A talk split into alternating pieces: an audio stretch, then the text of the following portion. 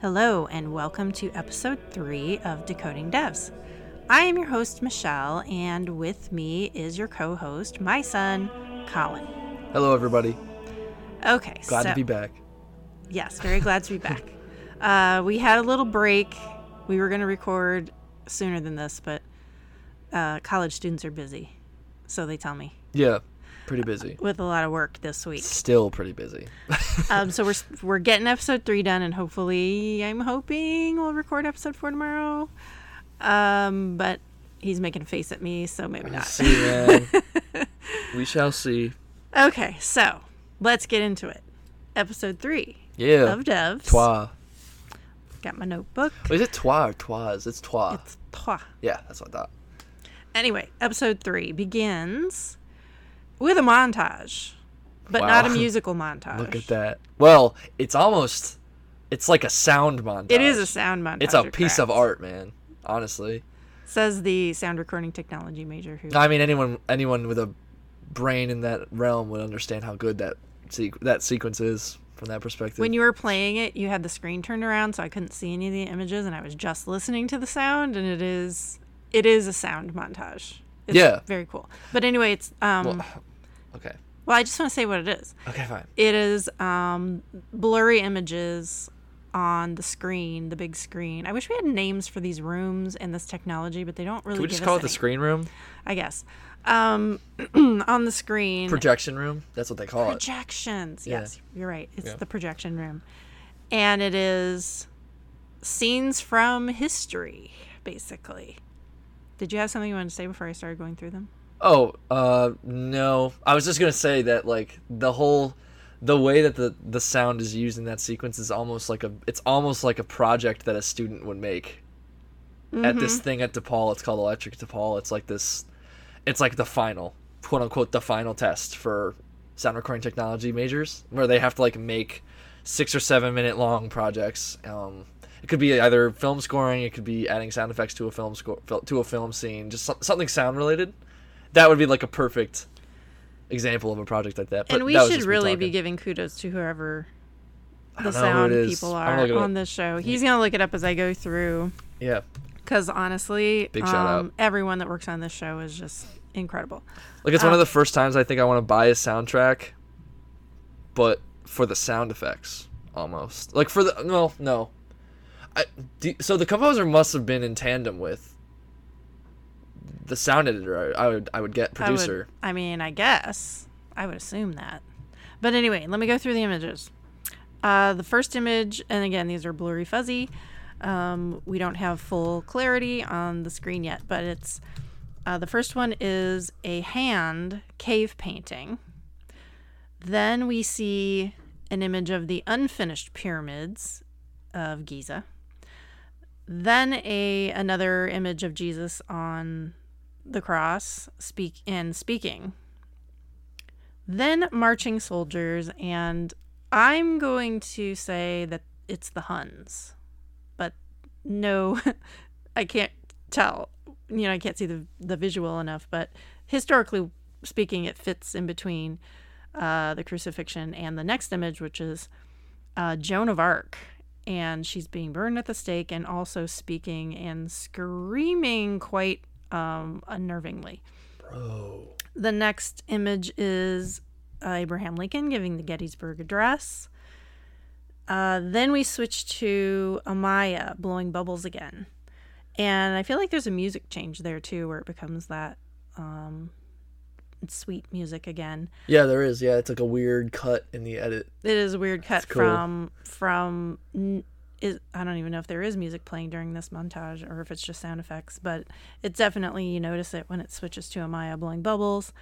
And then a an image of Sergei being suffocated during his murder. And lastly, we see Lily putting the FU sign in her window, which I found kind of funny. Okay, have you looked up the sound designers yet? I mean, yeah, there's a sound department, but I mean, I have supervise the supervising sound editor would be Ben Barker, which I actually think I've heard that Another name before. BB. Yeah, Ben Burt, Ben Barker. that's funny. I mean, I think I've heard that name actually, but Yeah, there's a lot of people in this lit. Well, Dude, I'm sure it's a whole sound department, but he's the. the art department is massive. we should There's really so like at many. some point recognize all these people by name. and they each worked on every episode. Oh wait, no, some of them didn't. But still, that's crazy. Okay. Anyway, yeah. So all those, Benjamin Baca. yeah, all That's those. funny. You know who that is, right? No, actually, Benjamin Barker no. is Sweeney Todd's real name. Oh, I think, That's funny. unless I'm crazy. that's funny. Pretty sure that's his name. But anyway, so yeah, those those uh those those images are weird. Those images, I don't even know what to call them. Projections, I guess. Projections. I guess. Yeah, we were trying. Well, I was trying to find a pattern within them because, you know, obviously they made the choices of these are the things we're going to have them seeing.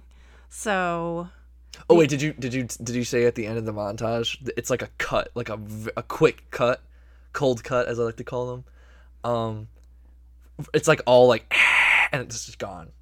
And it's no, just I devs. didn't really. Other Oh than dude, saying, that part's so cool. other than saying it switches to pretty music when we see Amaya again. I mean, it's like I don't know if I'm looking into it, but there's kind of this. Obviously, there's this relationship of binaries that we're talking about, mm-hmm. and it's almost like he, they even within like the sound of the show, there's a very clear relationship formed between or dichotomy formed between silence and sound.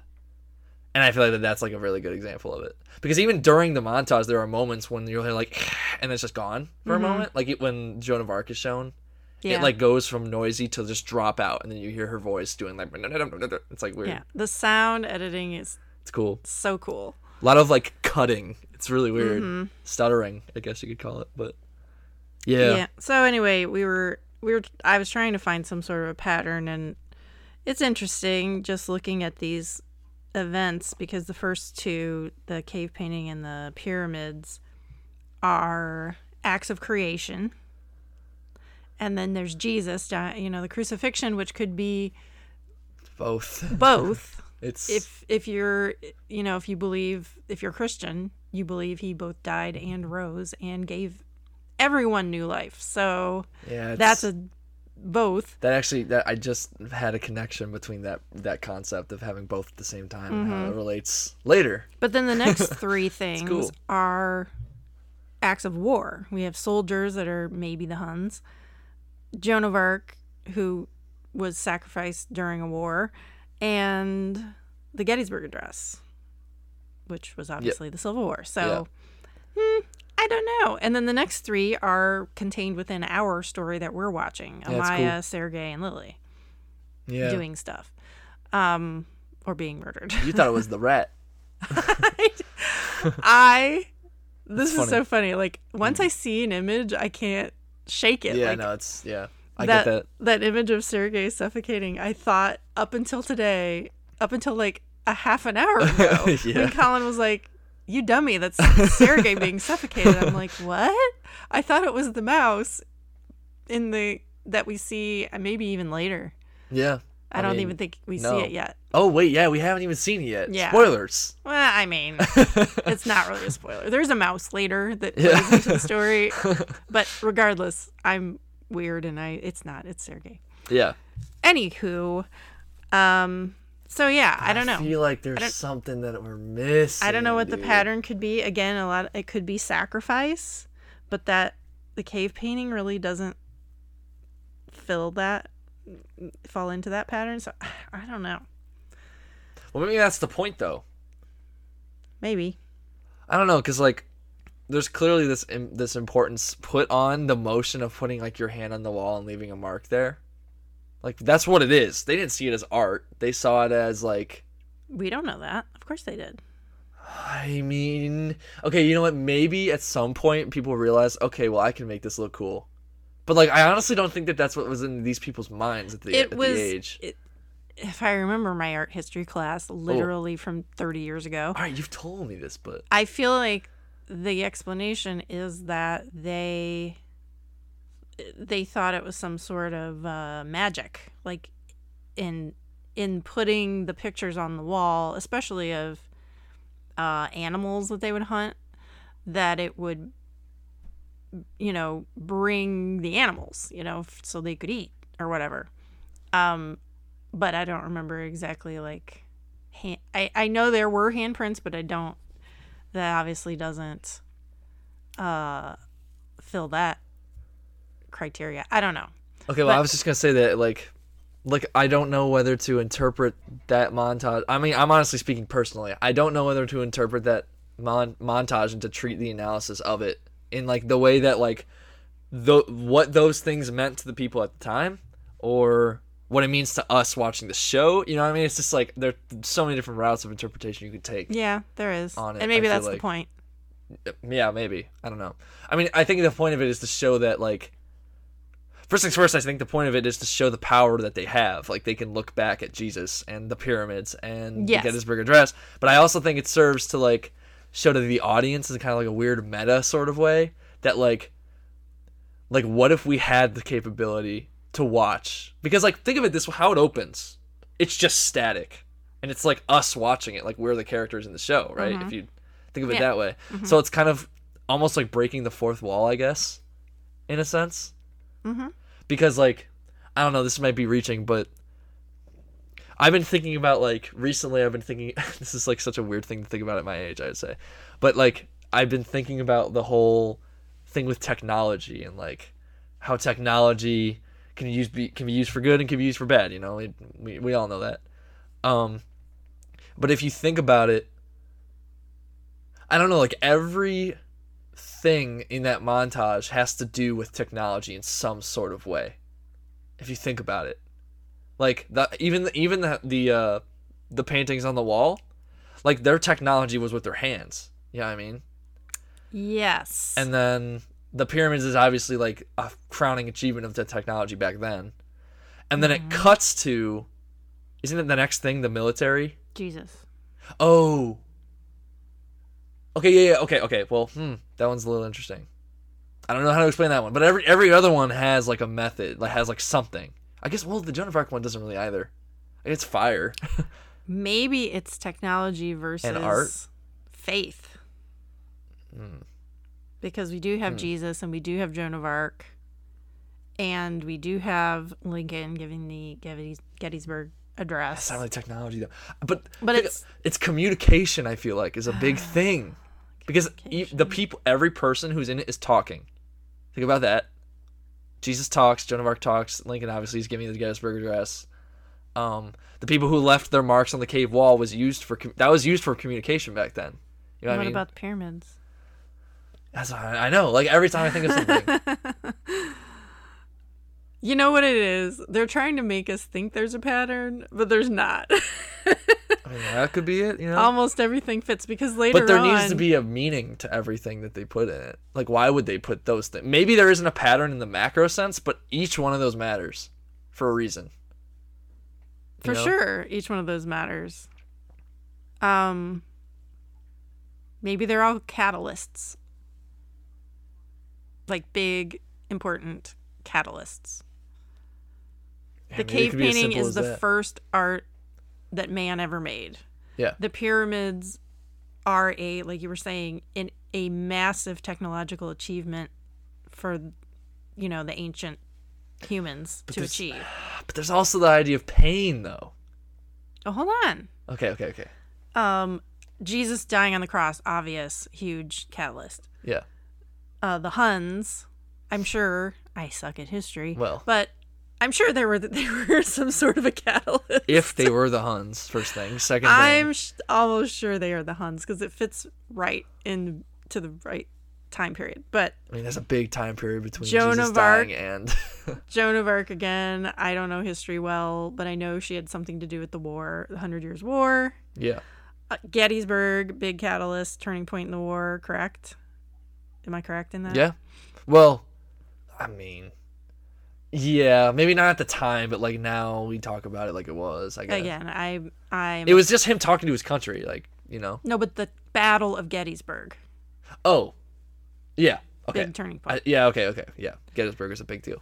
uh amaya big turning point for forrest sergey dying big turning point like big catalyst and then i don't know about lily putting the sign in the window because we don't know what happens in the story yet i mean you and i know but we're not going to talk about it Um, Wait, what?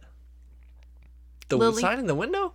that's the last image that you see in that montage Yeah. is her putting the fu sign. Yeah, but we saw that already. it doesn't matter. It's in the Episode two. montage. So what? No, no, no. I'm just saying we saw it in episode two. It seemed like you just made it that we haven't seen that. no, no, no. I'm saying we don't know what that may or may not be a catalyst for. no. Ooh, okay. I see. I mean, yeah, I guess you could look at it that way. That feels like a very, like, you're really crushing that one. Okay, in well, we're to the gonna- fold. Let's go through the rest of the episode. Uh, but and it maybe matters. and maybe we'll reflect once we talk it through maybe we'll reflect back and be like oh I did catch something with Joan of Arc that we can talk about though okay later. um yeah because weirdly joan of arc comes back in this episode which is strange Or the sound of Joan of Arc. anyways um so the first scene post montage is stuart and lyndon Gosh. Was that the first scene? yeah that's what i Oh. have written down Oh, unless cool. i'm skipping something Okay. um, Stuart and Lyndon are in the projection screen room and they are watching something on the screen. And Katie comes in and basically uh, says, What are you watching? And I believe Stuart says, That is Marilyn Monroe and Arthur Miller having sex. S- And Katie gets uh, agitated by that because she says, We have two rules. We don't uh, look forward, we only look back, and we don't invade privacy. Which, to her, this is an invasion of Marilyn Monroe's and Arthur Miller's privacy, even though It's weird, they're man. long dead and okay. yeah. But that's apparently a rule she has. So, um, and the, one of the funnier lines that, you know, step one men invent some spectacular new technology. yeah, and- see technology. That's step, what I'm saying. Step two, use it for porn. yeah. Which no, was very but the funny. fact that she says that tells me though in the first scene that it has something to do. The montage has something to do with technology. I'm telling you, dude. I'm telling you. okay homie. maybe i'm not saying it doesn't i'm just i'm just going through the steps here Maybe it's just as simple as like pr- showing. Sorry, I'm really caught on. Maybe it's as simple as just showing the pul- the multifaceted capability of technology. maybe the almost the infinite potential of technology. Now, You know, we talked about we talk about binary and quantum and like yes and that is a theme in this episode later It is. on um, when the senator shows up and tries Right. to rein in this massive power that oh yeah, very oh yeah, yeah. developed um but we'll government get and technology. to- we'll even. get to that Yeah. Um, so anyway, uh, I think this scene is important in that it shows that Katie and Stuart definitely have a Weird. slightly antagonistic relationship, Yeah.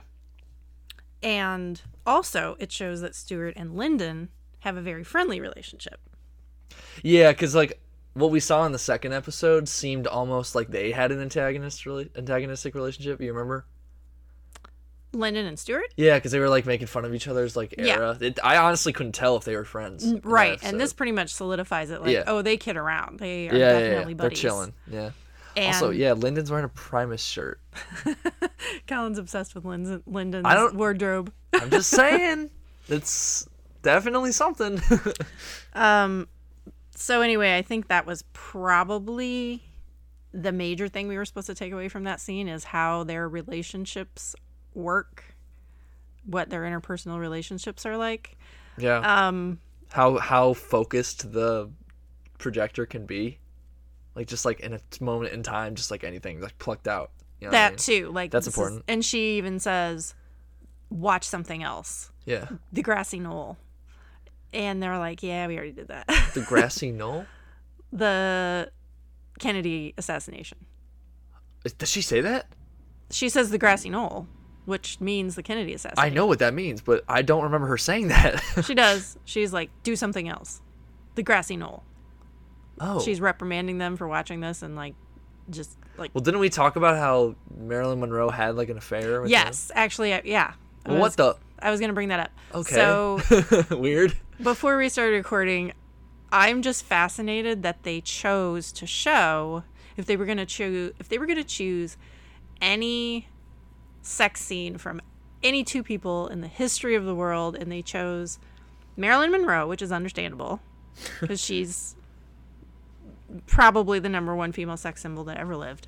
How did that happen, by the way? Marilyn Monroe? I mean, obviously you she was seen her? born.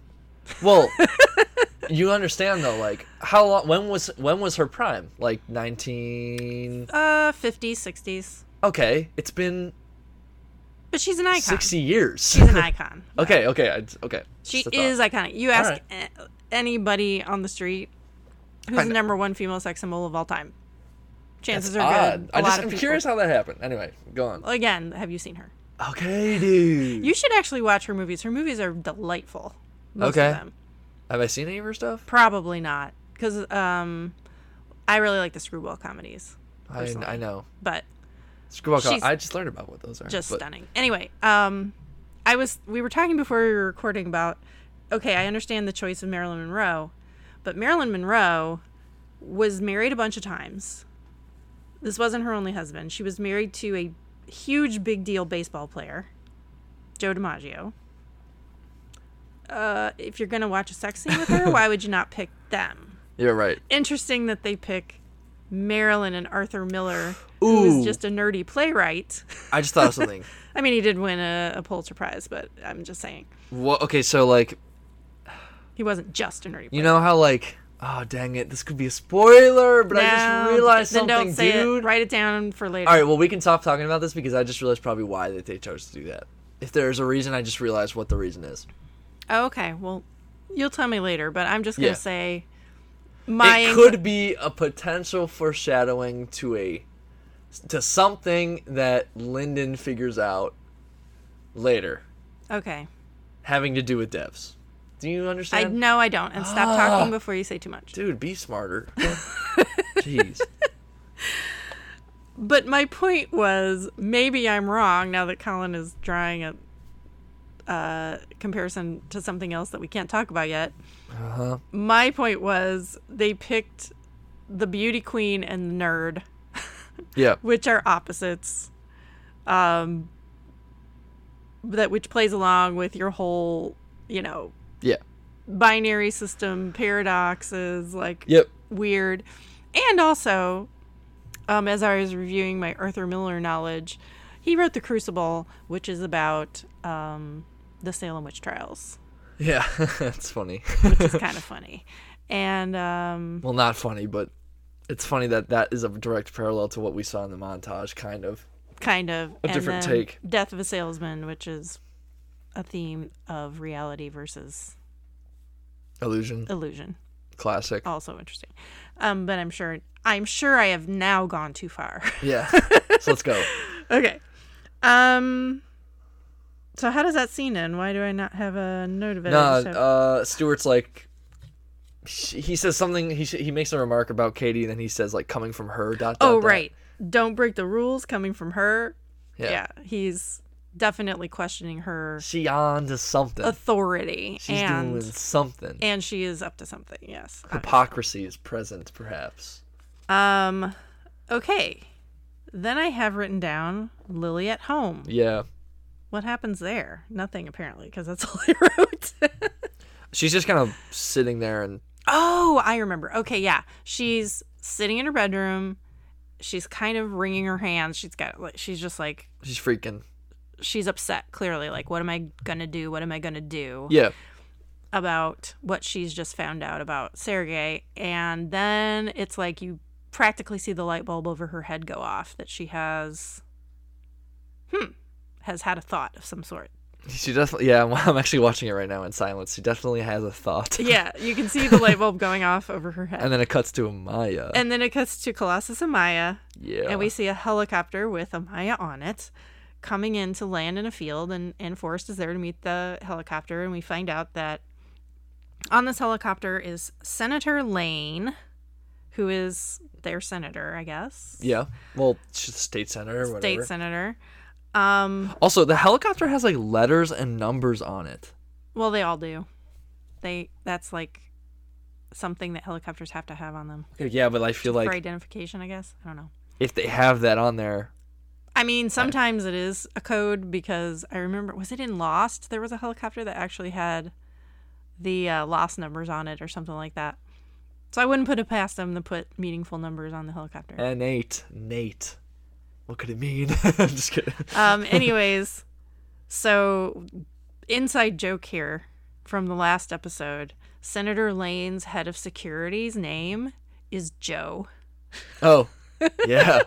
I, And- noti- I actually noticed that this last time watching it. That It's was hilarious. a joke from the last episode where um, the Russian spy just picks a, you know, stereotypical American name to call Kenton and he calls him Joe. Right. And then lo and behold, we meet a security guy named Joe in the next episode. episode. Yo, the editing here is kind of weird because like the helicopter comes in and then it shows Forrest looking very distraught, looking at it like oh, I hate these Distraught? guys. Yeah, just Really? like I hate these oh, guys. like, like- ugh. Yeah.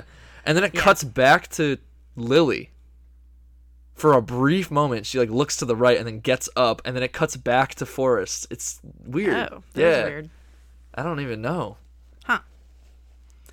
Um, anyway, anyway, th- between the conversation between the senator and Forrest, we can glean that there is some kind of concern in the Senate that whatever power or, or the fact that like Amaya has cornered the business basically on quantum technology yeah. and she's concerned What a shock. it's like a monopoly thing it sounds like Yeah. and uh, excuse me and so they're having a slightly contentious conversation Well, she's really being the only one who's contentious. It seems.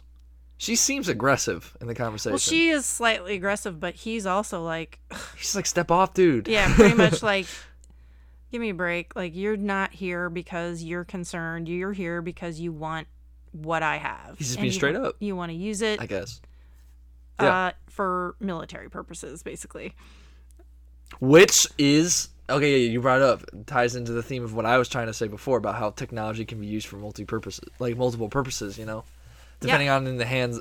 Who? Oh, also, I reckon I realized this episode. I think the word leverage mm-hmm. has been used in every episode at some point by a character so far. hmm, interesting Obviously, the second mo- the second episode we have, uh, oh, what's his name? The spy. anton Yeah, we have Anton saying like, i- i "This is leverage." Like, what do you mean? Like, you're using this as leverage. And then Forrest, I just saw him right here. He's talking to her, and he's like, "What does he say?" Let me quote him. i remember him using that word too in this episode Um, he says, "Yeah, yeah." yeah, She's talking, and he's like, "Is that your leverage?" Questions. Right. oh no, my voice is already starting to act. No, we're good. crazy. Keep going. We're good. Anyway, Anyway. they have a conversation. It's kind of heated, and she's like, "Yo, um, what do you do here?" And he's just like, "Okay, fine. Uh, we we predict the weather, basically." um, Well, she flat out says, "What are you working on in devs?" yeah, And he says, "We're exploring the potential of our quantum computer system." And she's like, which is true. "Vague much? Like, Yeah. okay, but s- more, please." yeah, And um, she definitely wants there to be government oversight. Uh, and he says, "You don't want government oversight. You want control." You want my systems for the NSA. And she said, We want your system for America. yeah, dude. I was like, America. "Jeez, man, relax." and then uh then she starts you know pun- you know not pulling punches anymore unless you think america is trivial too do you see how this works do you know how easily i would crucify you Yeah, I was like, "Bruh." in a public Beat. hearing yeah, um so then that's when he says we're using our quantum system to develop a prediction algorithm and Yeah. she's like stock market like money market trends so basic. i know weather and uh It's actually an interesting scene, man. There's no other scene like this scene, actually, in the rest of the show, having like government. there's intervention not. Like this, it's like There's weird. not. It's but again, you- i- if the if the theme of this kind of storyline is technology getting Right. controlled or uncontrolled or ne- you know going out of control, Mm-hmm. Also, there's just like this line that Forrest says. He says every tech company has a development division, which I think is like, like again, like You you ever seen that poster of the igloo or of the iceberg and it's like the Freudian like the id the super the, uh the superego the ego and then the id and how it's like the superego is above the water and then Mm-hmm. Yeah. like the id is like this massive structure below the water. Yes. It's kind of like that in in like dialogue form. You know what I mean? Well, yeah, he's definitely It's like he's not quasi metaphorical. ever going to tell her what they're doing there because But he is telling them. That's the interesting thing. Like double speak again. Like this is a perfect example of again this double speak coming into play. yes, but totally. he's definitely not revealing exactly how powerful it is. Well, yeah. Why would he do that? No, that He's would not be gonna a do dumb that. idea. Yeah. um, yeah, so she's like, "Is it gonna rain tomorrow?" And Oh, yeah, he's he like, looks pa- up a there's little this bit. pause. It's like Doesn't look like it. yeah. it's funny. I love him. Does it rain? I don't think it rains the entire show. No, I don't remember any rain. Actually, yeah, that's No facts. rain. There's fog. hmm Yeah. Hmm. Okay. Um, so yay, new characters: Senator Elaine and Joe. Uh yeah. Oh yeah. And then like, is it is it the scene after this one when Joe and Not yet. Kenton have a weird They conversation? do have a very weird conversation, but before that, it cuts to inside Amaya, um, like just where the normal people work. yeah. And Oh yeah. First of This all- is the scene. shout out to the neon sign on the wall: "We are all Stardust." Yeah, I noticed that. that was good. That, that was- comes into uh, is that a line from something um, that like iconic? as- of- Obviously, no, it's not a line from something, but it's just it's just perfectly. I don't know. It gave me it gave me um 2001 vibes. you Oh know? oh it's vibey, and it's just a weird thing to see on the wall. And neon sign Yeah. that says "We're all Stardust." Is that supposed to be like motivational, I or is that guess to like so. prove your mi- like how obsolete you are in the scope yes, of the universe? exactly. It's very strange. It's really weird. um, It's actually kind of dystopian in that way. it's but anyway. very weird. It, it's a very weird thing, and it's like I said, it's ne- literally neon light on the wall. Yeah, it's neon. Weird. Yeah. Um, okay. So then we see Lily and she's not looking so so hot. Yep. And um I think this is the entrance of the green sweater. is she wearing that green sweater? I think Um. this is the beginning of the yeah. green sweater. Okay. Yeah, I think so. We'll mark that. yeah. Mark that. First scene of the green sweater. yeah. Um, so she walks in the building, and we h- hear Joan of Arc. Yeah. From That voice earlier. line of hers. Yeah. It's weird. Okay, but I made a connection, and I'm gonna bring it in now. Go ahead. So later in the episode, so the, wait, just making sure I'm in, I'm in tandem with what this whole podcast thing is. this is we I hope talk. so. is this like after people lis- watch the episode? Let's hope so. Let's hope they're not spoiling themselves, but only up to episode three. Or is this as they watch? Is what I'm asking. Is this like a walk along, or is this like a I would think you watch the episode, you listen to the podcast. Okay, if that's the case, then there the scene later in this episode when uh Lily is is uh is talking to Kenton with her friend in the room and she's like and I don't know if she says she has schizophrenia, but like th- her friend says that she might have schizophrenia, something like that. Someone says someone brings up schizophrenia in this yes, episode. they do bring up schizophrenia. Uh, okay. Joan of Arc was is rumored today. if we- Obviously, there's no way to know uh, because of how long ago it was, but is rumored today because she there are um, writings of her being told from God and the and the archangel Michael and like uh, all these religious figures to join. Who is it? King Charles, Ooh. the French king, Ah. not the. You're oh wait, looking no, no, at no, me wait. That's like I know English. That's history. English, isn't it? Charles, King Charles would be. I don't know. Anyway, I don't know my history. again, she was involved with the 100 Years' War and the 100 Years' War, and that was between England and France. Uh, I believe she was called to help the. I don't want to. I don't want to be wrong. Charles the Seventh. Charles the Seventh. Well, if it's Charles, that's England then. Um, well, Charles is a French name too. What do you mean? Ah, dang it! I have to. I'm not gonna look it up. Anyway, have time. she's involved with the war, and she's told by essentially God to go and help with the war effort. Um, She wa- has visions of Archangel Michael, Saint Margaret, and Saint Catherine of Alexandria yeah, yeah. So a bunch that of people. Uh, tell her to go help the king. essentially, voices in her head. Right, and Um, or, but I mean that's kind of why she was made a saint, though, because people believe that Oh. that she really Yeah, did interesting. have those Well, visions. Okay, but from from my perspective, I'm just saying that the whole idea is that she had voices in her head telling her to do something. Yes, Schizophrenia. yes, And and of the course, fact that she the fact that Lily walks into work and that sound is played, that sound bite is played. Mhm. you think that's the connection. I, d- I Very don't well know could what be. else it could be. I have no clue other than that she's like a young woman who is in like hot water, basically. yeah, What else is there? I don't really? know. I mean, I Like- I full I'm buying into this theory of yours about the schizophrenia. Yeah, shout out Mr. Thorson who taught me that in freshman history, by the way. Your favorite teacher ever. Yep. Okay. Um. So she walks in. We hear this Joan of Arc stuff. Her colleagues are having a meeting, and she walks in, and they're all just kind of like, uh, hi. 'Cause Yeah. No one expects her to be there. Post like one day after finding out her boyfriend Yeah. ob- burned himself obviously. to death. Yeah. And I just also want to point out that this conference room is made of glass.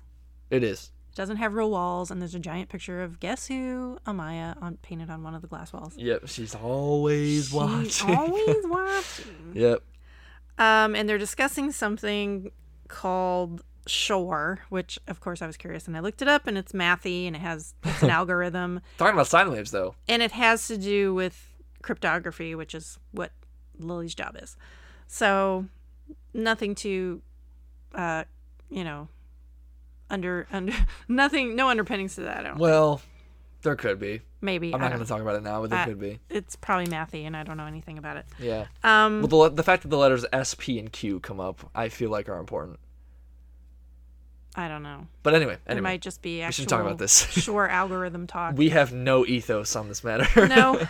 Um, I do want you to notice though. This is where I noticed that Anya, her fr- her blonde Um, ponytailed I- I- friend, yeah. has prosthetic legs. Oh. Oh yeah. Oh. Because Colin You're was right. like, I never noticed that. I'm like, oh yeah, she definitely does. I noticed it a couple of times, um, and this is where the, I guess I first noticed it because I think this is the first time we meet Anya. That's so interesting. But um, Anya and well, first of all, the meeting isn't going well, and and Yeah. Anya's like, "Can you give us a minute?" Yeah. And the other colleagues leave, and Anya and Lily have a conversation where um, Lily starts to tell Anya like, "I something's going on, and I really everything's a lie. I need to talk to someone. Can I trust you?" And she's like, "Well, yeah." And then she starts saying like, "I just really I don't know. I think something's going on. I think maybe Sergey didn't kill himself." And you know, just things are Lily's opening up about her suspicions that Yeah. all this is BS.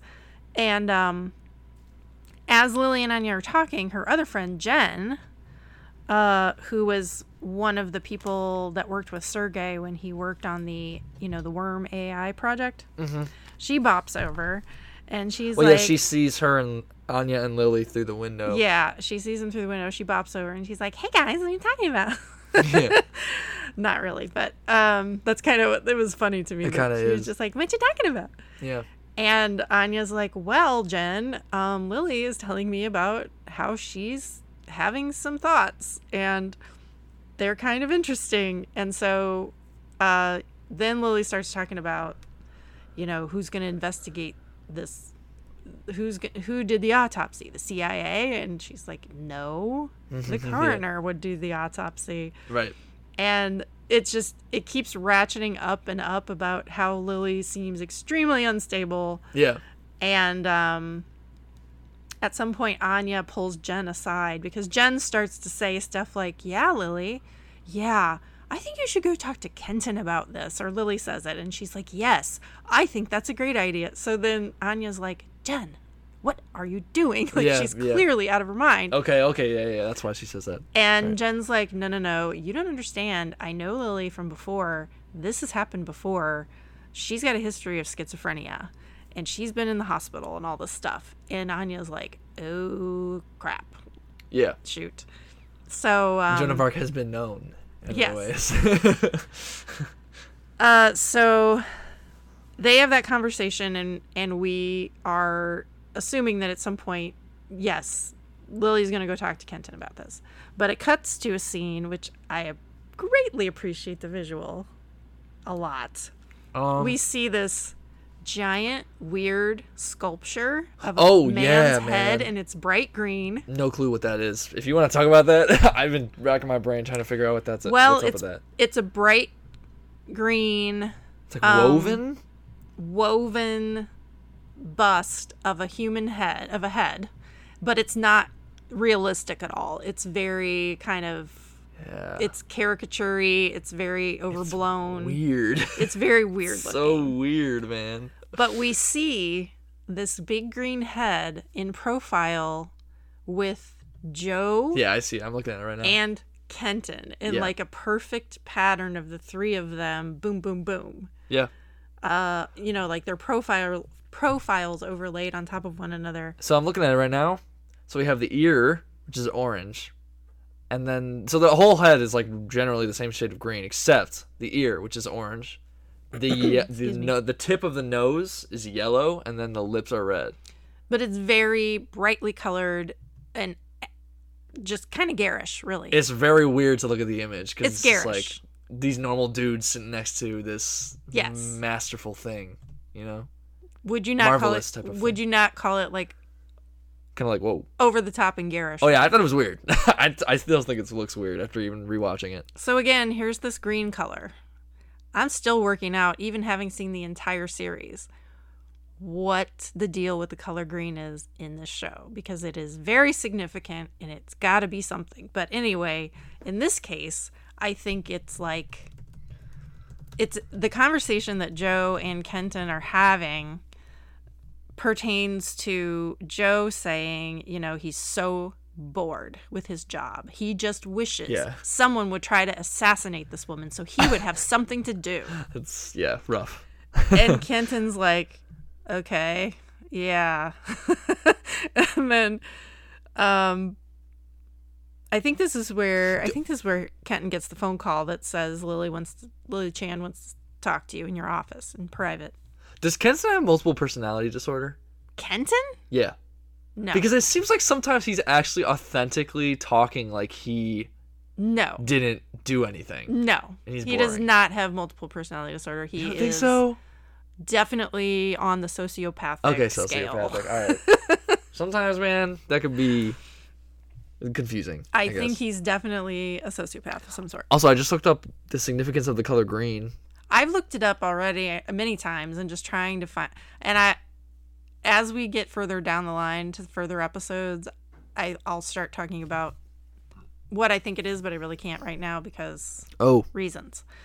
okay. Um, so anyway, Kenton gets called to this meeting with Lily and Jen, and oh, actually, before they go to the meeting, we see this silent conversation from afar between Lily and Jen. oh yeah, right. We do and- through a window. Jen is clearly like encouraging Lily and being, you know, being like a cheerleader because Lily looks like she's, um, not having, not is not confident about what's about to happen, and and looks like Jen is reassuring her, and they hug, but that's all in. There's music playing, but you don't hear what they say. Uh huh. Then it cuts to the meeting in Kenton's office. Um, with that same office where Sergey sat and Lily has been in there before. We keep seeing this office Yep. with the big window behind Kenton's head of trees. And um The shining Blade Runner office. yes, the shining Blade Runner office. This is such a well written Oh, It is actually. everything so far has you believing, oh my gosh, is Lily actually crazy? yeah, man. Is this a um what's that movie? Um oh my gosh. You're gonna have to give me more. the man. brilliant you the the scientist guy and he's having this entire fantasy in his head and you think through the whole a beautiful mind Oh. Oh yeah, yeah, yeah, yeah. where you think Yeah, that's good. that's what i thought i'm like oh my gosh is this the big moment of a twist in this show Mm-hmm. she's actually crazy Honestly, probably And should have you- known it wasn't. and you True, brought but- up legion Oh yeah, totally, dude. I'm telling you, you dog. thought it was a legion twist where we find out david is uh, or we Dude. think david is schizophrenic I- again. Like I it- like. Don't tell me that this episode did not have a little bit, just a tiny tiny little bit of inspiration, man. This part really seemed. Yes, when you brought that up, I was like, oh, yeah, I see that. I'm just saying, man. I'm but just also a saying. beautiful mind. I really thought I was getting a beautiful minded by Yeah, yeah, yeah. Alex Garland. That's interesting too. I didn't even think about that. um, because she starts telling Kenton like, okay, this happened and then this happened and everything she's saying has happened up and Right. up through this episode. Yeah. This spy guy, I met with him at the Golden Gate Bridge, But then she starts talking about but then yeah, uh, Then- Brooklyn, and then he's like, Brooklyn? oh yeah, I wrote it down because it was so funny. I've been through all this before in Brooklyn, and then you yeah, it cuts to Kenton. He's like, Brooklyn. what? and it's so funny because it's us too. I know, We're I was like, about to say. Brooklyn? Yeah, wait, what, what? about it? What, Doug? And then she starts talking about RNGs, but they aren't really RNGs, and the Fibonacci numbers, and Mm. it's a pattern. and I keep seeing the numbers, and all this. She just starts really word vomiting all of this stuff out of her mouth, Yeah. and uh, he looks at Kent looks at Jen like I what like I bet. please." Th- I just thought of something kind of funny.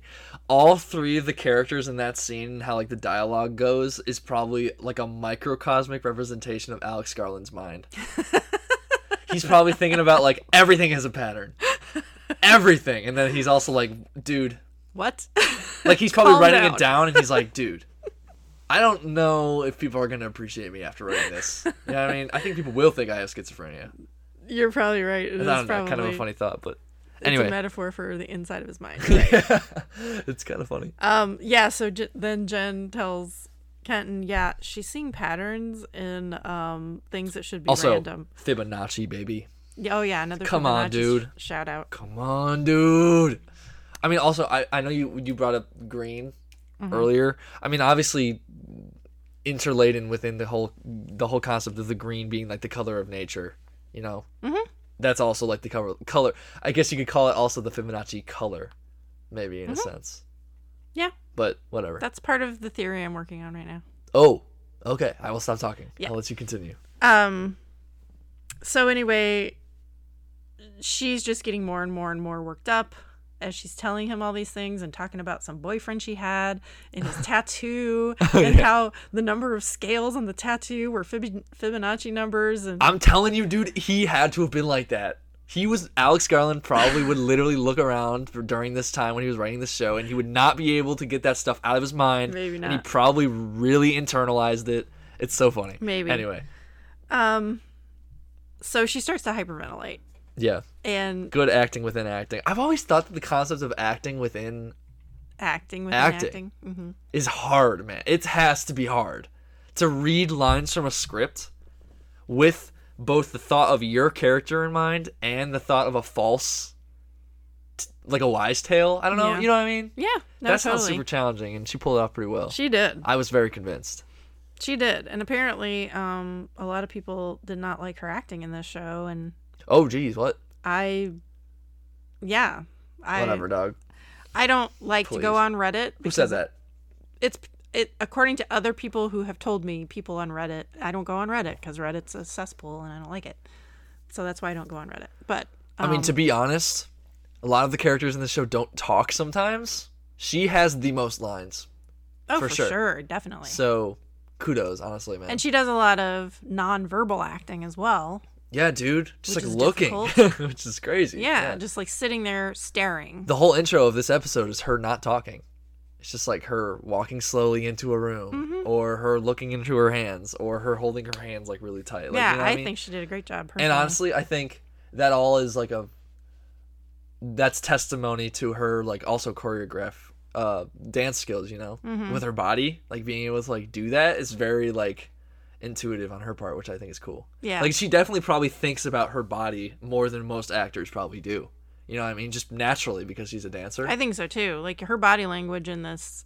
it's is, really good man it's really good Is um yeah, it's part of the role. It's part of her acting. yeah, Yeah, But totally. anyway. anyway shout out what's her name again Um, Sanaya, Sana- uh, Sanaya, Sa- Sonoya. yeah Mizuno. Shout I wanna out. Say. yep Um, so anyway, she r- yeets out of there having like a hyperventilating attack, and it cuts to um, Kenton's like just sitting there Yeah, Kenton just literally sits there and with the stares like, blankest stare I've what am ever I seen. supposed to do about it? You know. So funny. Um. Anyway, it cuts to Forrest and the senator uh, walking around the campus, Yep. and we get a little more information about what's going on um, because she's talking about, you know, we're not going to slow, we're not going to destroy technology from moving forward. Um, but, y- you know, again, she's like implying that I actually don't remember what she says in this scene. I so- don't remember exactly either, but she's implying that we're not going to stop you. We don't want to stop you, but you got to play ball here. And he says something like, "Oh, so if uh, you're going to continue to protect my company, even if I stop raising money for your campaign," and she says, "Don't be cute." okay. Like- that's funny. the- yeah, it's interesting. Their little um, their little side conversations that appear to mean nothing because they're just having a conversation leading up to something else. But well, also you got to keep in mind, like You're getting a lot before of that though, information for that. before that, she Lily starts walking out onto the ledge of the building. that happens no- before that. Oh. well, no, I know, but that's why they have them talking. They're leading up to them seeing her on the ledge and being like, "Oh my god, yeah, yeah, yeah. someone's about to jump off a ledge." yeah. Um, but this is cool. When she's watching walking out, Lily's walking out onto the ledge of the building. Yep. The entire um thing behind her is windows. Yeah, so it's all reflecting windows, the trees. And it's highly reflective windows. So you can see her reflection. Oh, I love that. Yeah, there's so much of that in this show. man. um you know, it's It's, two co- lilies. it's mimicking her. you yeah, know? it's two lilies, and you can also see uh, the reflection of all the trees, very much so as well. Um, but again, Lily and her windows. Yeah. okay, mom. I'm gonna start counting how many times she looks out a window, stands by a window, talks mean- about windows. Like it's a lot. The number of reflections, dog. reflections. Yes. I mean, I honestly, I was thinking about this the other day. You know, I don't know what the craziest thing is in like our known universe. The craziest thing on on planet Earth: No, I do not. windows. They're so weird. Like, think about this: a clear window, and everyone's done this. I know everyone's done this because people are naturally fascinated by looking at themselves. Okay, it's Okay. a fact. There is depth to a window, to the reflection, what you see. You know what I mean? There's different levels. You can either look at the actual glass, focus in on the actual glass. I'm going to go crazy here for a second. You are going crazy. Follow me. Imagine like there's a window right behind you. You can look at Sounds that. like No, no, no. Lily Listen, talking. listen. dude. You can look. I'm going off. Let me go off. okay. So, if you look at a window, a clean window, like a pure window, maybe maybe you're looking at outside to your uh, to the street below, right, from a work from a cubicle or whatever, if you're working. But um, you can focus. It all matters on what you focus on. You know what I mean? You can focus on the glass itself, not even the reflection, not what's on the other side. You can focus on your reflection. You can focus on the reflection behind of things behind you, which there's like depth to that. You know what I mean? depth perception, Yes. but it's like inceptual depth perception. Yeah, I understand what you're saying. and or you can look at what's outside in front of you you can look through the window. through the window. Yes. So it's almost like there's three, four worlds to be honest with you, like within quote unquote a window, which is like I don't know if that's like we always talk. There's there's talk I think believe, yeah. There's talk in the show about the quantum realm, and associated with the quantum realm is multiple dimensions, and I don't know. Like the reflection is like the perfect visual tool. I do not to think use in you're a wrong show. about this. I think there is absolute subtext to Lily being associated with Windows. No, no, a no. lot. To all reflections in this. I show. understand. Yeah. But I'm saying specifically Oh, okay, for sure. Yeah. with her character.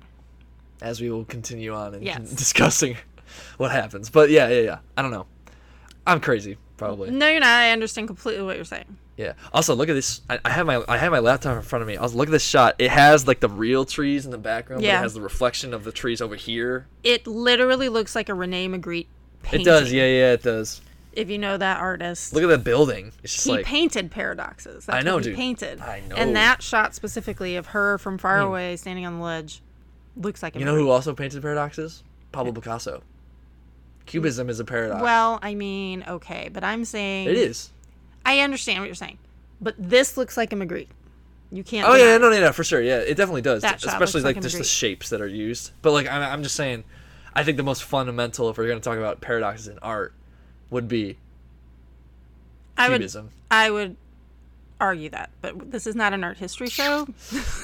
I mean, This is a de- for decoding death show. Colin's own mental understanding and what I know, cubism is like the epitome of paradoxical art to me.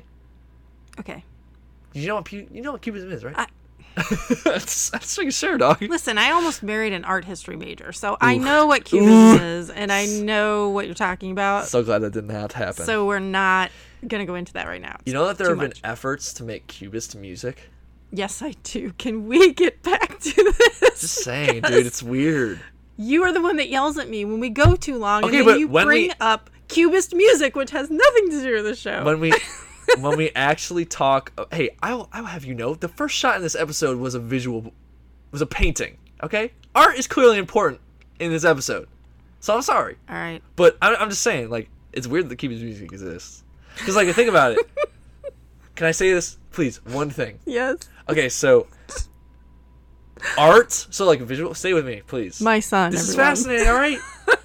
so art is art, right? Mm-hmm. Art is something beyond reality in a sense. It requires cognition of, for the human. Yes. You know? So like it's kind of this interdimensional thing if you think about it. It- It's like another quote unquote dimension if you think about it, in our consciousness Yes. Mm-hmm. basically. So sorry, that sounds so crazy. I can't believe I just said that. But anyway, it kind of is, dude.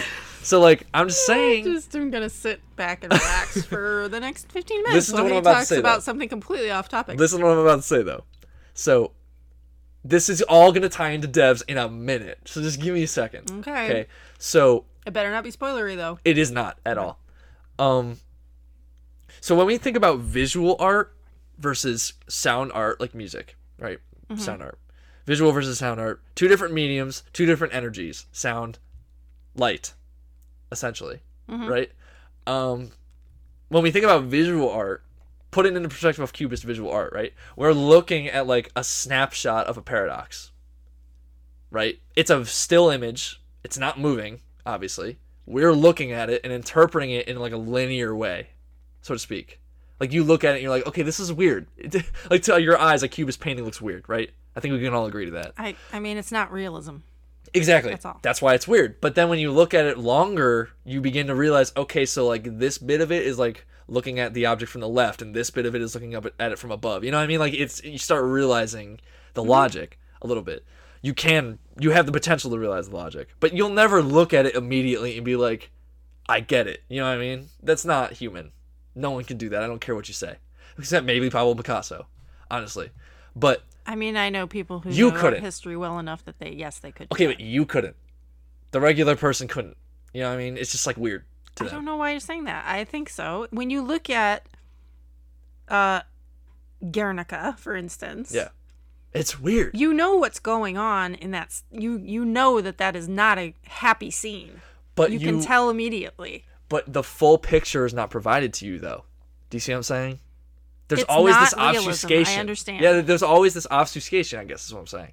With music, so sound art, I mean, there is also, you know, there's an effort of cubist music. There's been an effort to make cubist music. I really don't think it's too successful, but Stravinsky tried it. And he like went to Paris and like worked on this stuff for Mm-hmm. a really long time. And he would make these he called them piano rag music. And he would he would go through the effort in composing a piece from a cubist perspective. But like when you listen to music, you listen to music linearly, correct? Mm-hmm. That I think we all agree with that. But music is interestingly composed fragmented, in a fragmented sort of way. Usually, normally composers don't sit down and do like one pen stroke to create an entire image. I guess is what I'm saying Right, right, right. it's always like taking a piece like even episodes like in devs when there's edits you know they could have done one of those scenes two two congruent edits two weeks apart but we don't know that because we're experiencing it linearly do you see what i'm saying mm-hmm.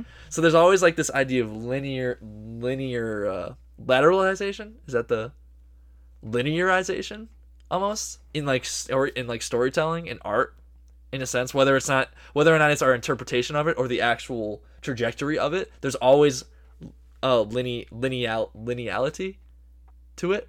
You know Mm-hmm. what I mean? Tram lines.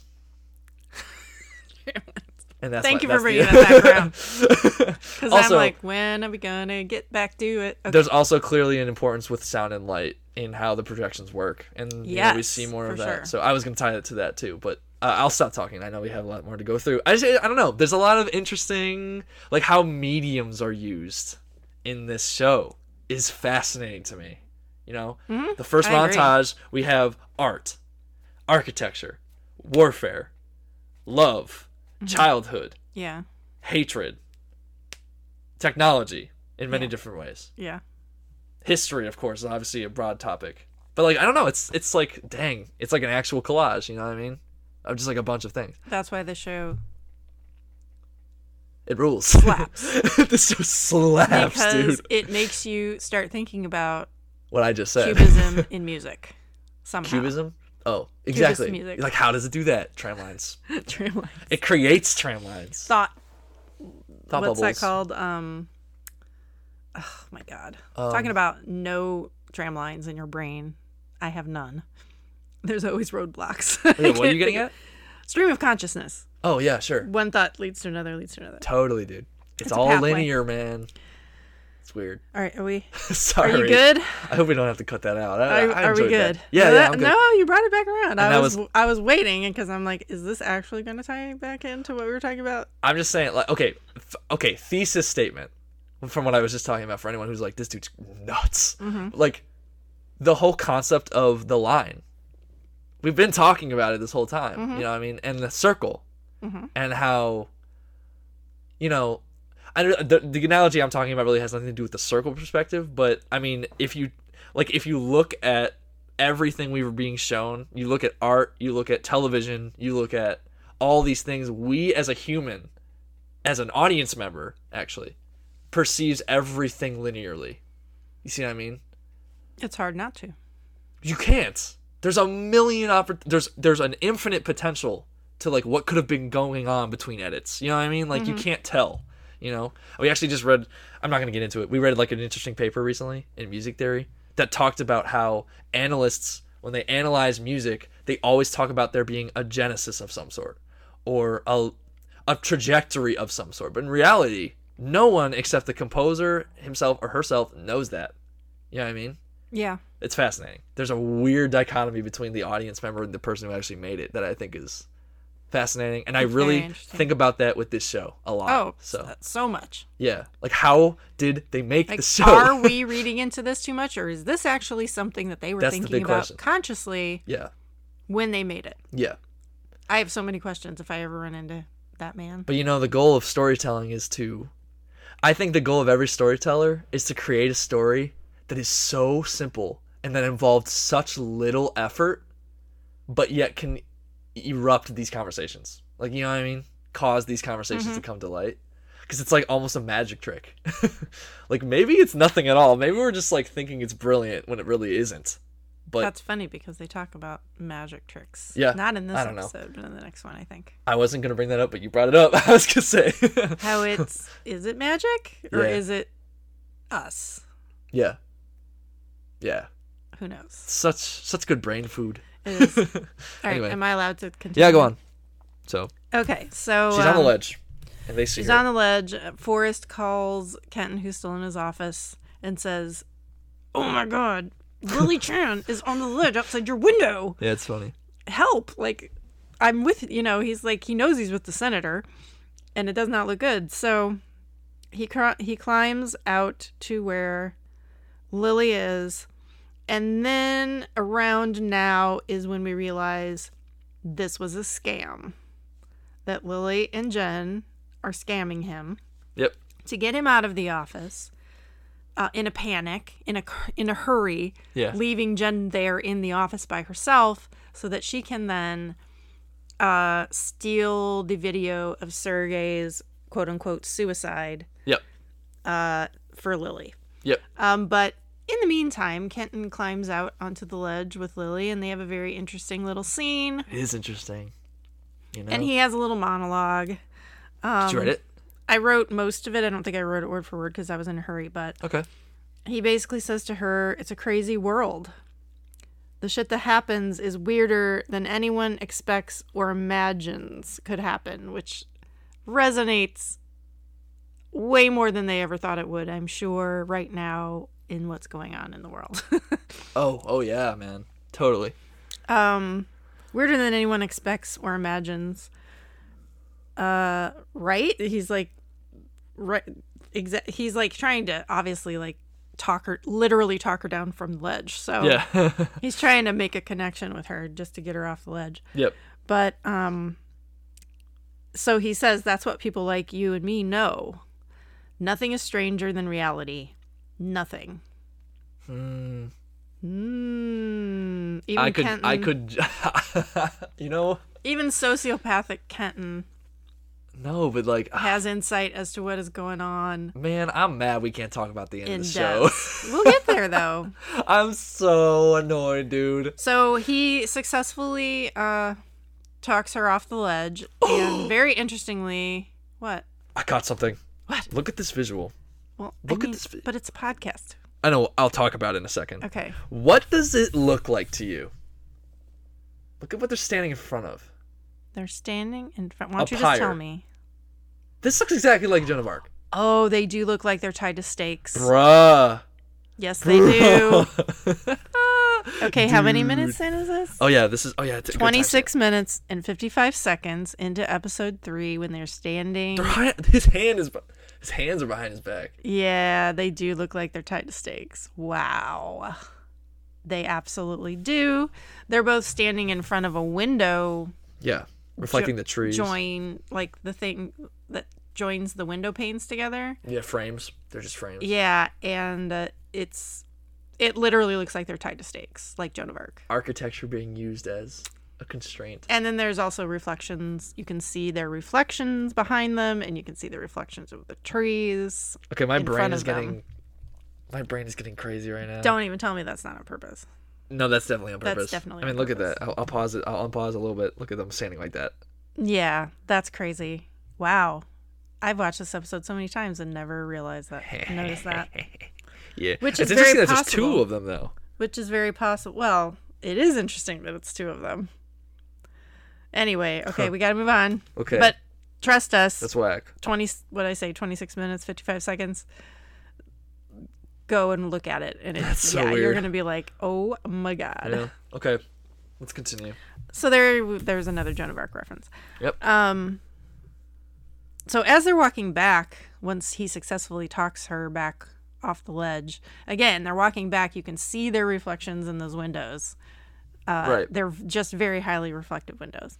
They really are. They're very clean. And then, so interestingly, Age of Aquarius is used as a music, a little bit of a musical montage in the middle of this. oh yeah, isn't that from? Uh... It's from Hair, right. Yeah.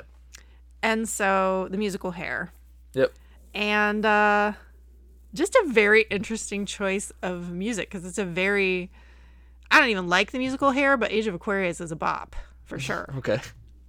it's a very bright kind of uplifting song about you know i- in hair the hippies are singing this song because they are um you know pacifists and they're like yes we're entering the age of aquarius where uh, everything's going to be better and peaceful and blah blah blah but if you actually look up what the age of aquarius is which i'm a nerd so i did Oh yeah. I, Um, I actually totally forgot that that song is used in this. I I think I skipped over that actually when I was rewatching it. it is used in this Dang it! I should have paid attention. And um, when you look up what, like, uh, according to a- astrology, what the age of Aquarius is, course. we are in it. oh. Oh cool. and it's heavily associated with information, an age of information, technology, acknowledging this, that the system that we have been living in up until now for the past two millennia It's obsolete. is broken Ooh. and that it is time for individuals, free thinkers, and egalitarianism. that is what the Age of Aquarius actually is, or supposedly Dude. brings. I'm just getting mad now. Like I want to talk. All this is going to be lost once we get to the end of this podcast when we can actually talk about the ending. I'm going to forget all about that.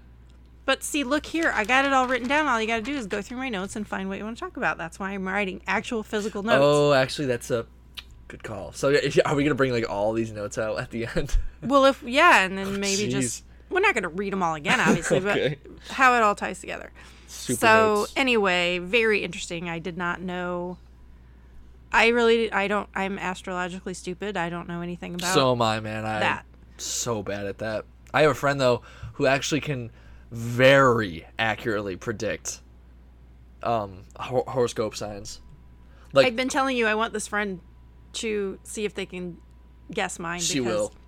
Everyone is always wrong about me. Dude, listen, man.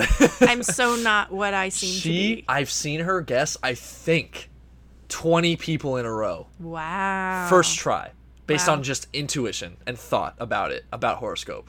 That's inter- it's a very It's so interesting route. impressive, Like I man. do know some stuff, Yeah. but I didn't know that there was an actual like the first 2000 years of history was the age of Pisces. Didn't know that. Hey. Nice. And it was supposedly built around um leaders and following. huh, ain't and- that the truth, chief? Yeah.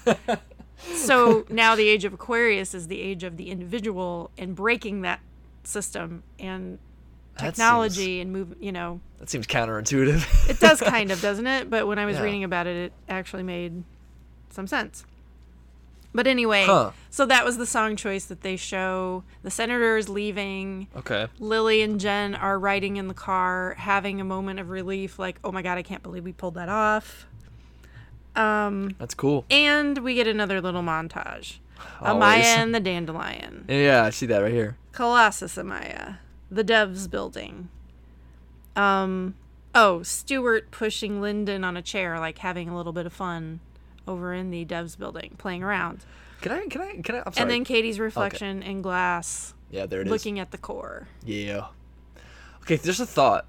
Do you think that like, because a lot of the genius with this show lies in the editing, if you really It does. think about it. Oh, it totally does. So, do you think Alex Garland is actually the? I know he wrote the story, and the story how it ends up is genius. Like actually, but oh, Sorry. no, you're good. No worries. So down wrong pipe.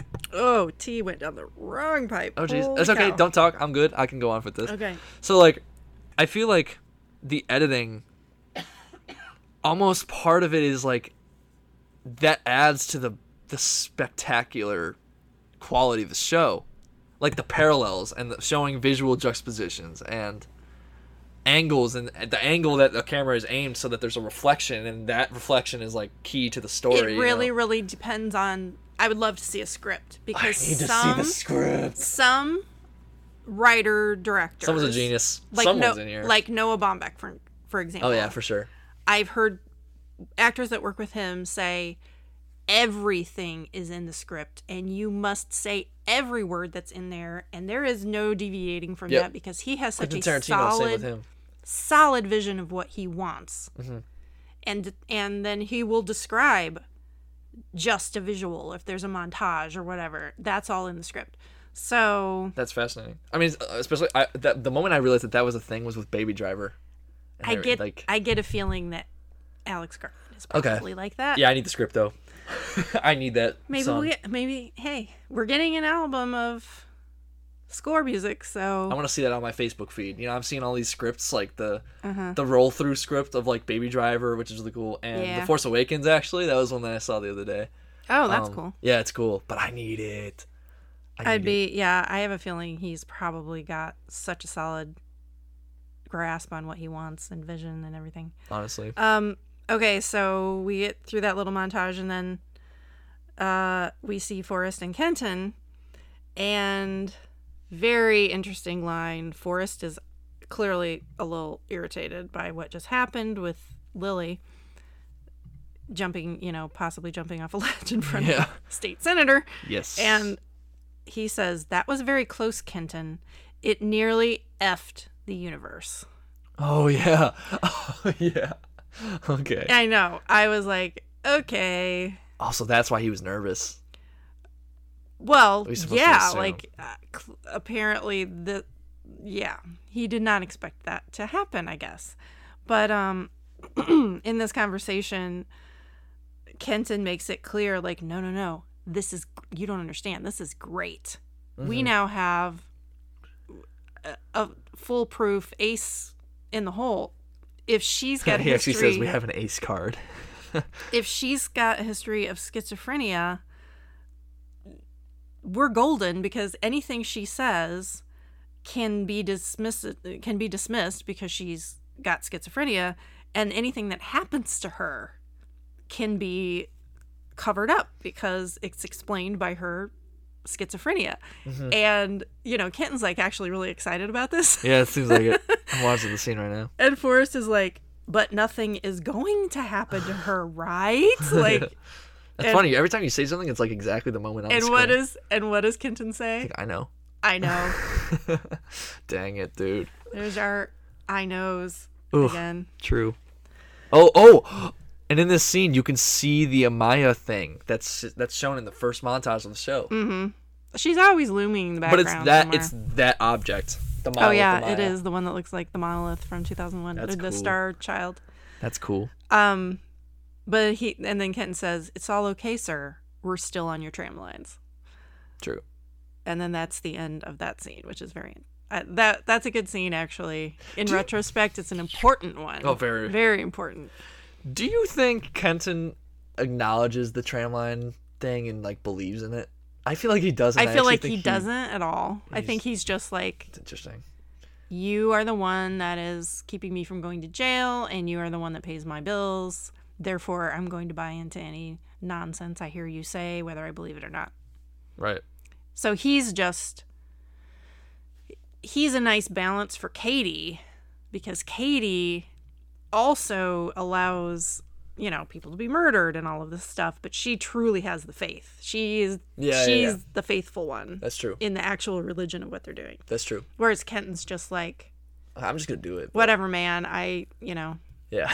i'm a total sociopath and i'm just gonna kill anybody that gets in your way just because yeah. Sure. you're my boss and you pay me okay so Let's continue. Now we are, they're in the car and they're like, "Haha, that was awesome." yeah that was, i like that scene where jen's like oh my god you were like amazing that was some amazing acting um so yeah they're having a little moment and jen gives lily the flash drive which was the whole purpose of all of that ruse in the first place Right. um then we get some nice cityscapes at sunset Uh.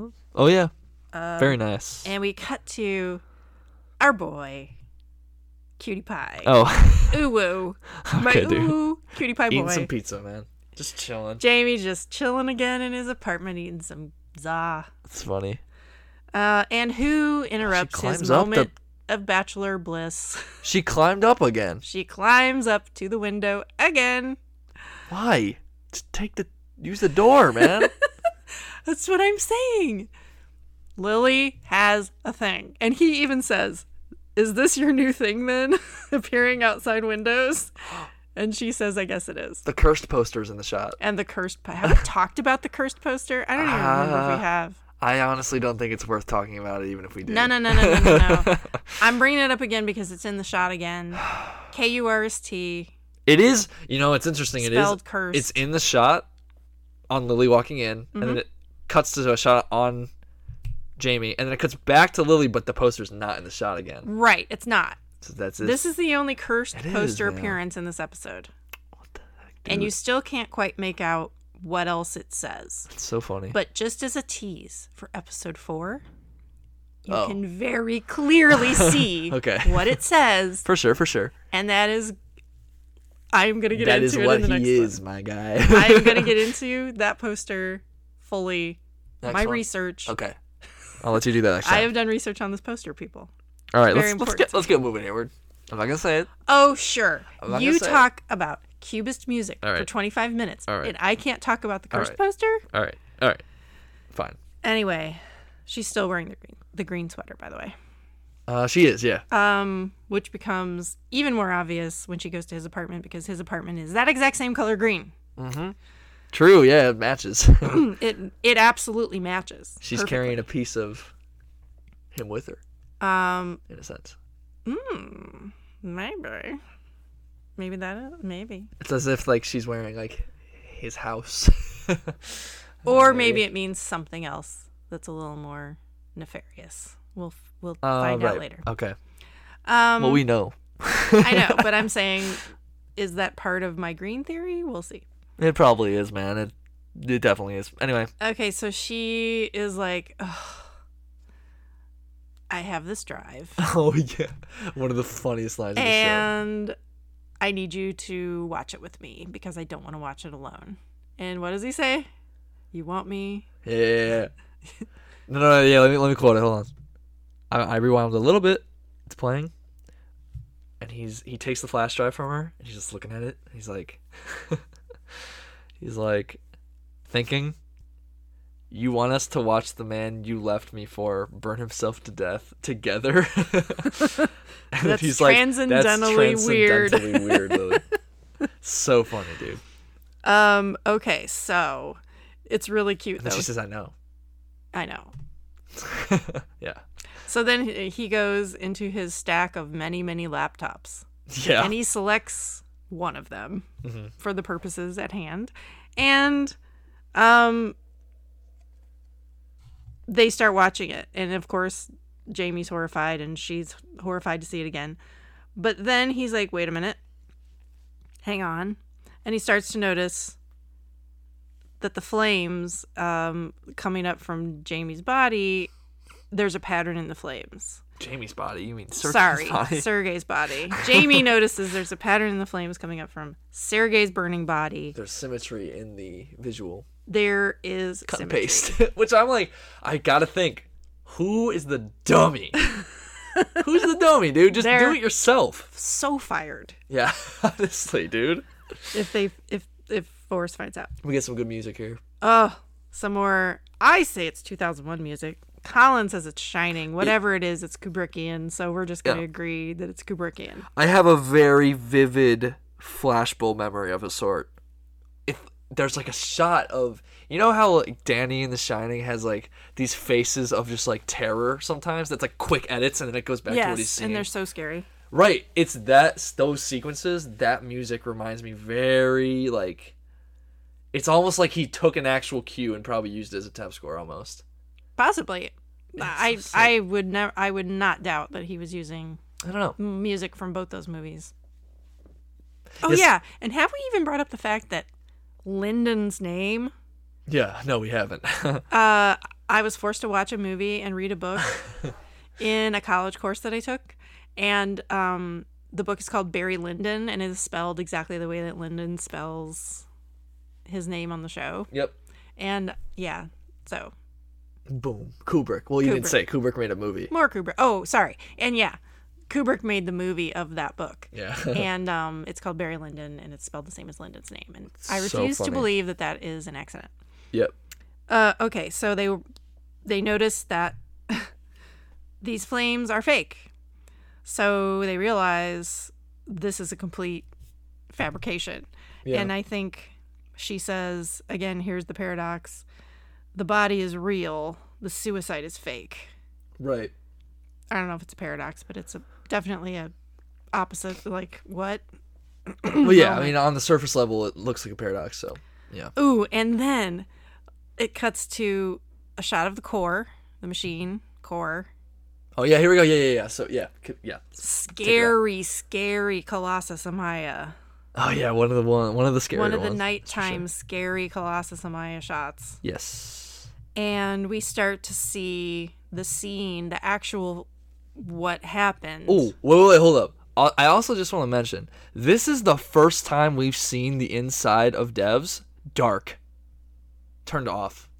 Turned off. Look at the shot, man. It's all dark. It's surrounded. Oh, it surround- is dark. You're right. It's no like one's giving there, I off guess. this light.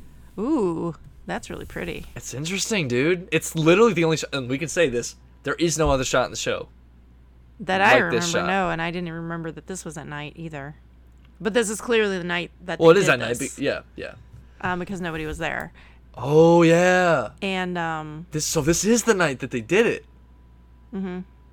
Oh, I didn't even think about that. and I want to know who designed the core Oh, machine bruh. because it is the coolest prop. the coolest prop. Dude, it's a prop. oh my god. Relax, homie. I mean, look, it's like it's an angel. it is It's It looks like it. gold. It's oh, it's so beautiful. the anyway, trophy too, kind of. Looks like a, kind of does look like a trophy. kind of looks like the right? Stanley Cup if you look at it. Kinda. Stanley Cup's silver though, Oh yeah, Pretty the shape of it. I mean, but it's definitely supposed to be like angel, angelic, yeah, delicate, beautiful yeah, gold. and it's blinking, I believe. is it blinking? Yeah. Oh, it is. It's blinking on and off a little bit. Yep. Yeah. So then it cuts to Scary Maya, And it's like and the music during this part is crazy cool. it's very cool. it's Um, like weird synthesizer bagpipes with. Ooh, look at her. She's scary. Yeah, it's actually pretty scary. Ooh, she's Um, so scary. It's like bagpipe. It's like bagpipes combined with cello, combined with synthwave synthesizer.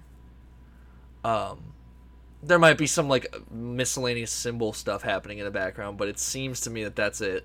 Maybe overdubbing of the same parts, but I just love the score of this. very show. interesting instrumentation. I don't. love oh Oh. it. yeah, it's great.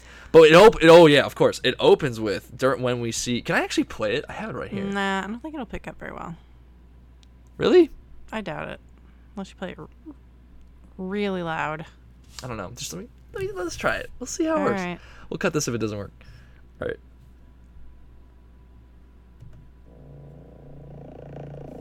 I love it.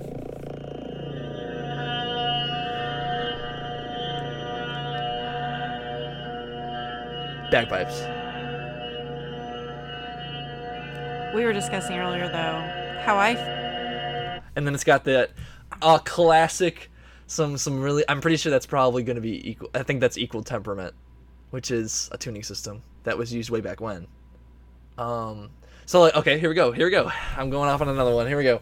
So. Ooh, you gotta leave Scary Amaya looking at me right now? Ooh. right. Yeesh.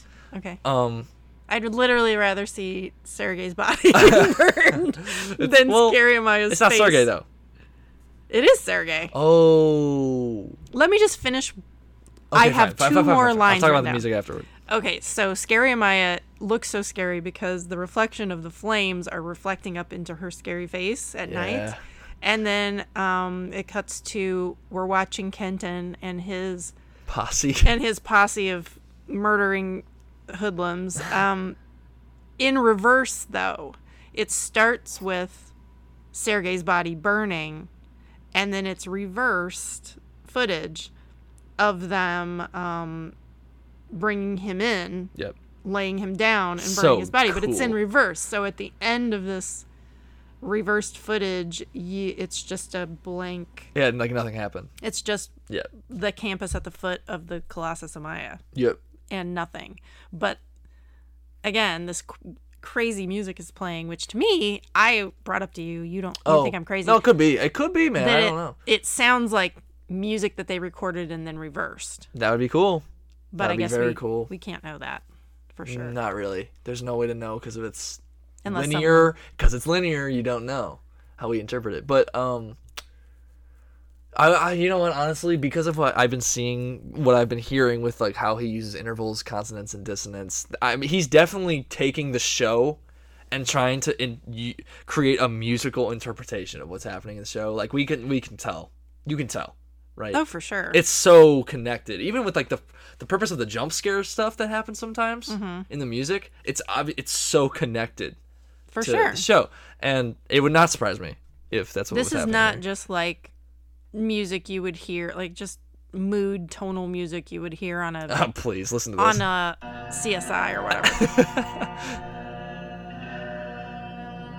so this is what's playing as the. f- Go ahead. Oh. playing it. well, let me restart it just uh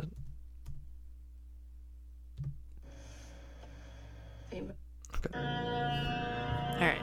So here we see the core flashing at night, looking beautiful like an angel of death. yeah And now we have the actual angel of Maya death with the flames reflected up at her, making her look terrifying. And the body is burning, but the flames are in reverse too. Which Ah, is- it's so looks cool. And now the flames are going out, and you see Kenton and some dude who's helping him.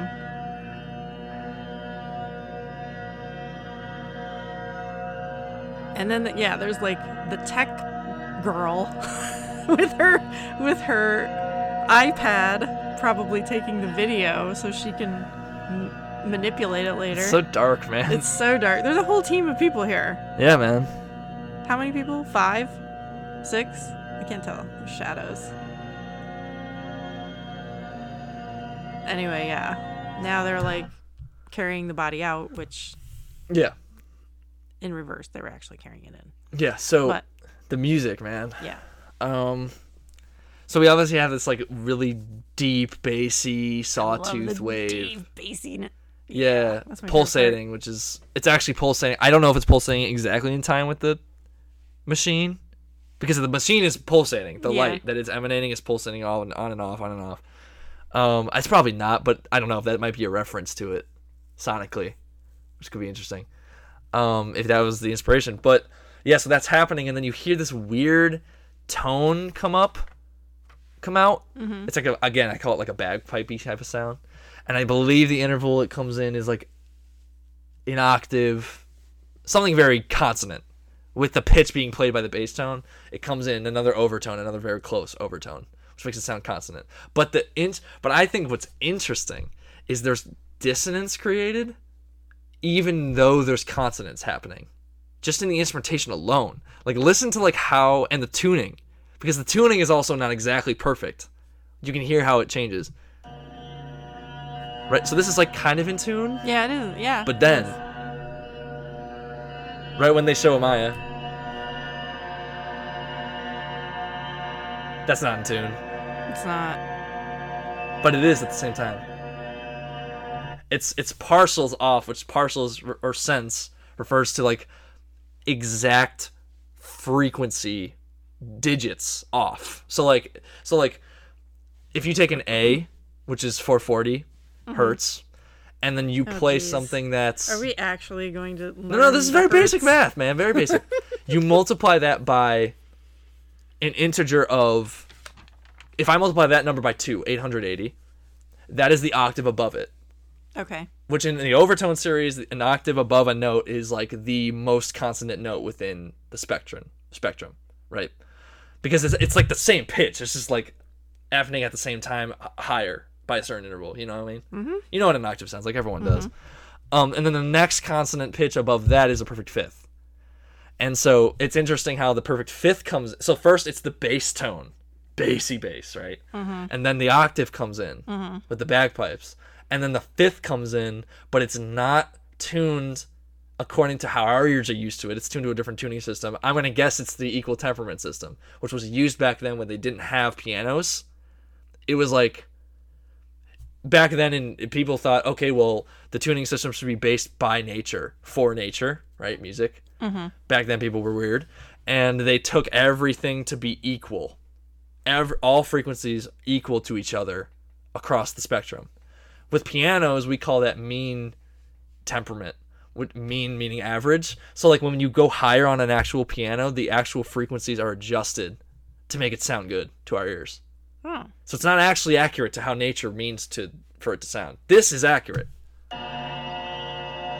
Which is cool. But I also still think it sounds like it's reversed. I really do. Well, okay, sure. My yeah, the ears. playing could be reversed, but like Yeah. there's like little inflections like yeah, you Mm-hmm. know, like that could be reversed, but the idea of the pitches being used is not reversed. No, I it's know just it kind of would what's still happening. be the same, but I'm just saying it sounds slightly wonky to me. Okay. Um, I mean, yeah, totally, it could be, but I just think it's fascinating how the dissonance is created by anything but actual dissonance. Mm-hmm. It's created with the instrumentation. We have this really gr- grating sound by the bagpipes with this really sawtooth, like, like with a wave underneath it. It's very unsettling. Like, yo,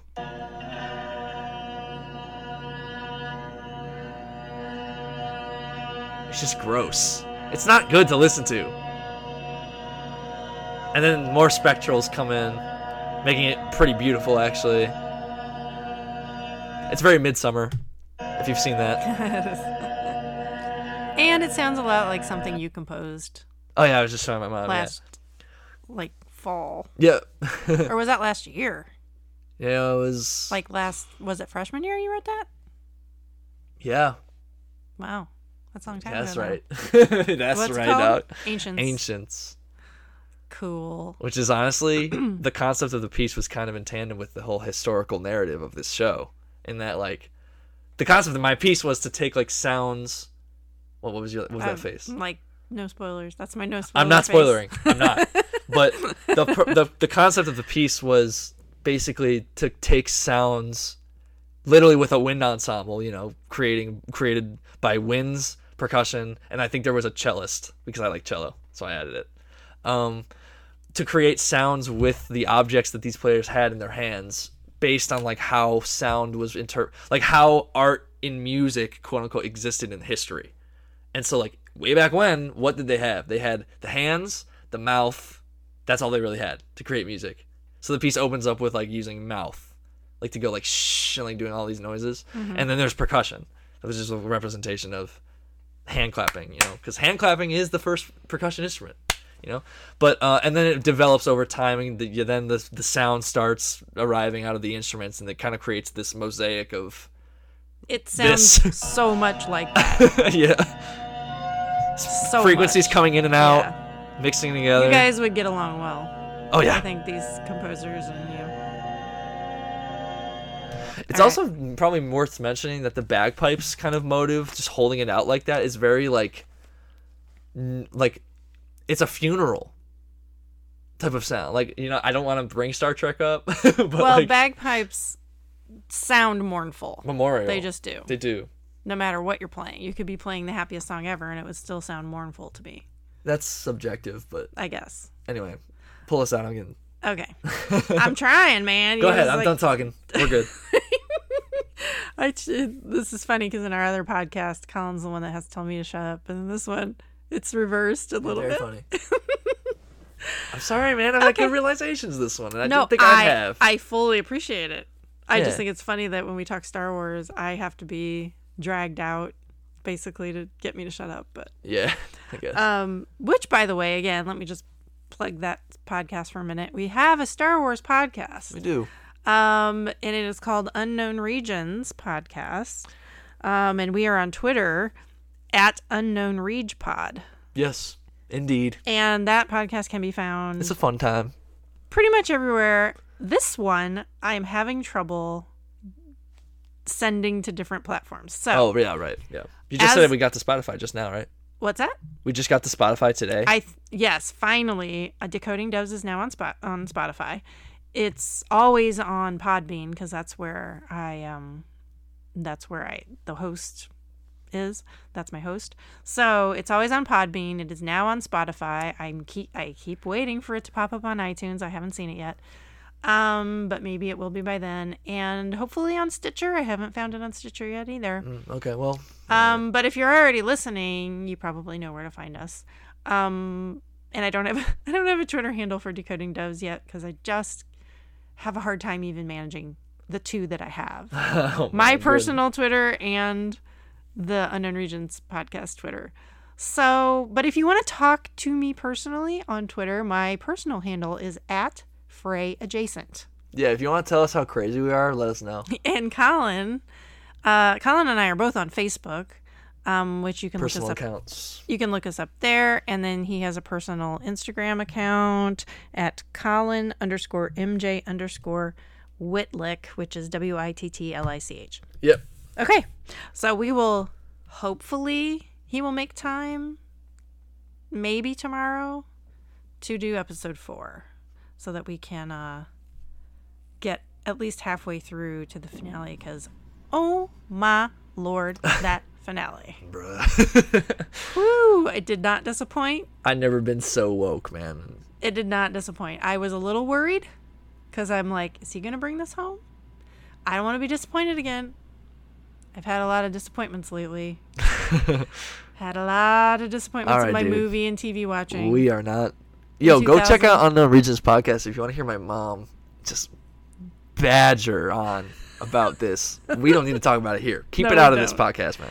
no, we don't need to talk about it here, but I'm just saying I've had a lot of disappointments in my in my favorite TV shows and movie sagas lately. And I This was is a beacon of hope. it really felt so good Yeah, man. to have something mean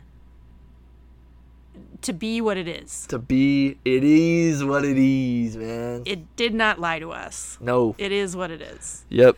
Um, and even more than I thought it would be, to be honest. But we'll talk about that. It when we was get to the finale. perfect cycle. It was really good.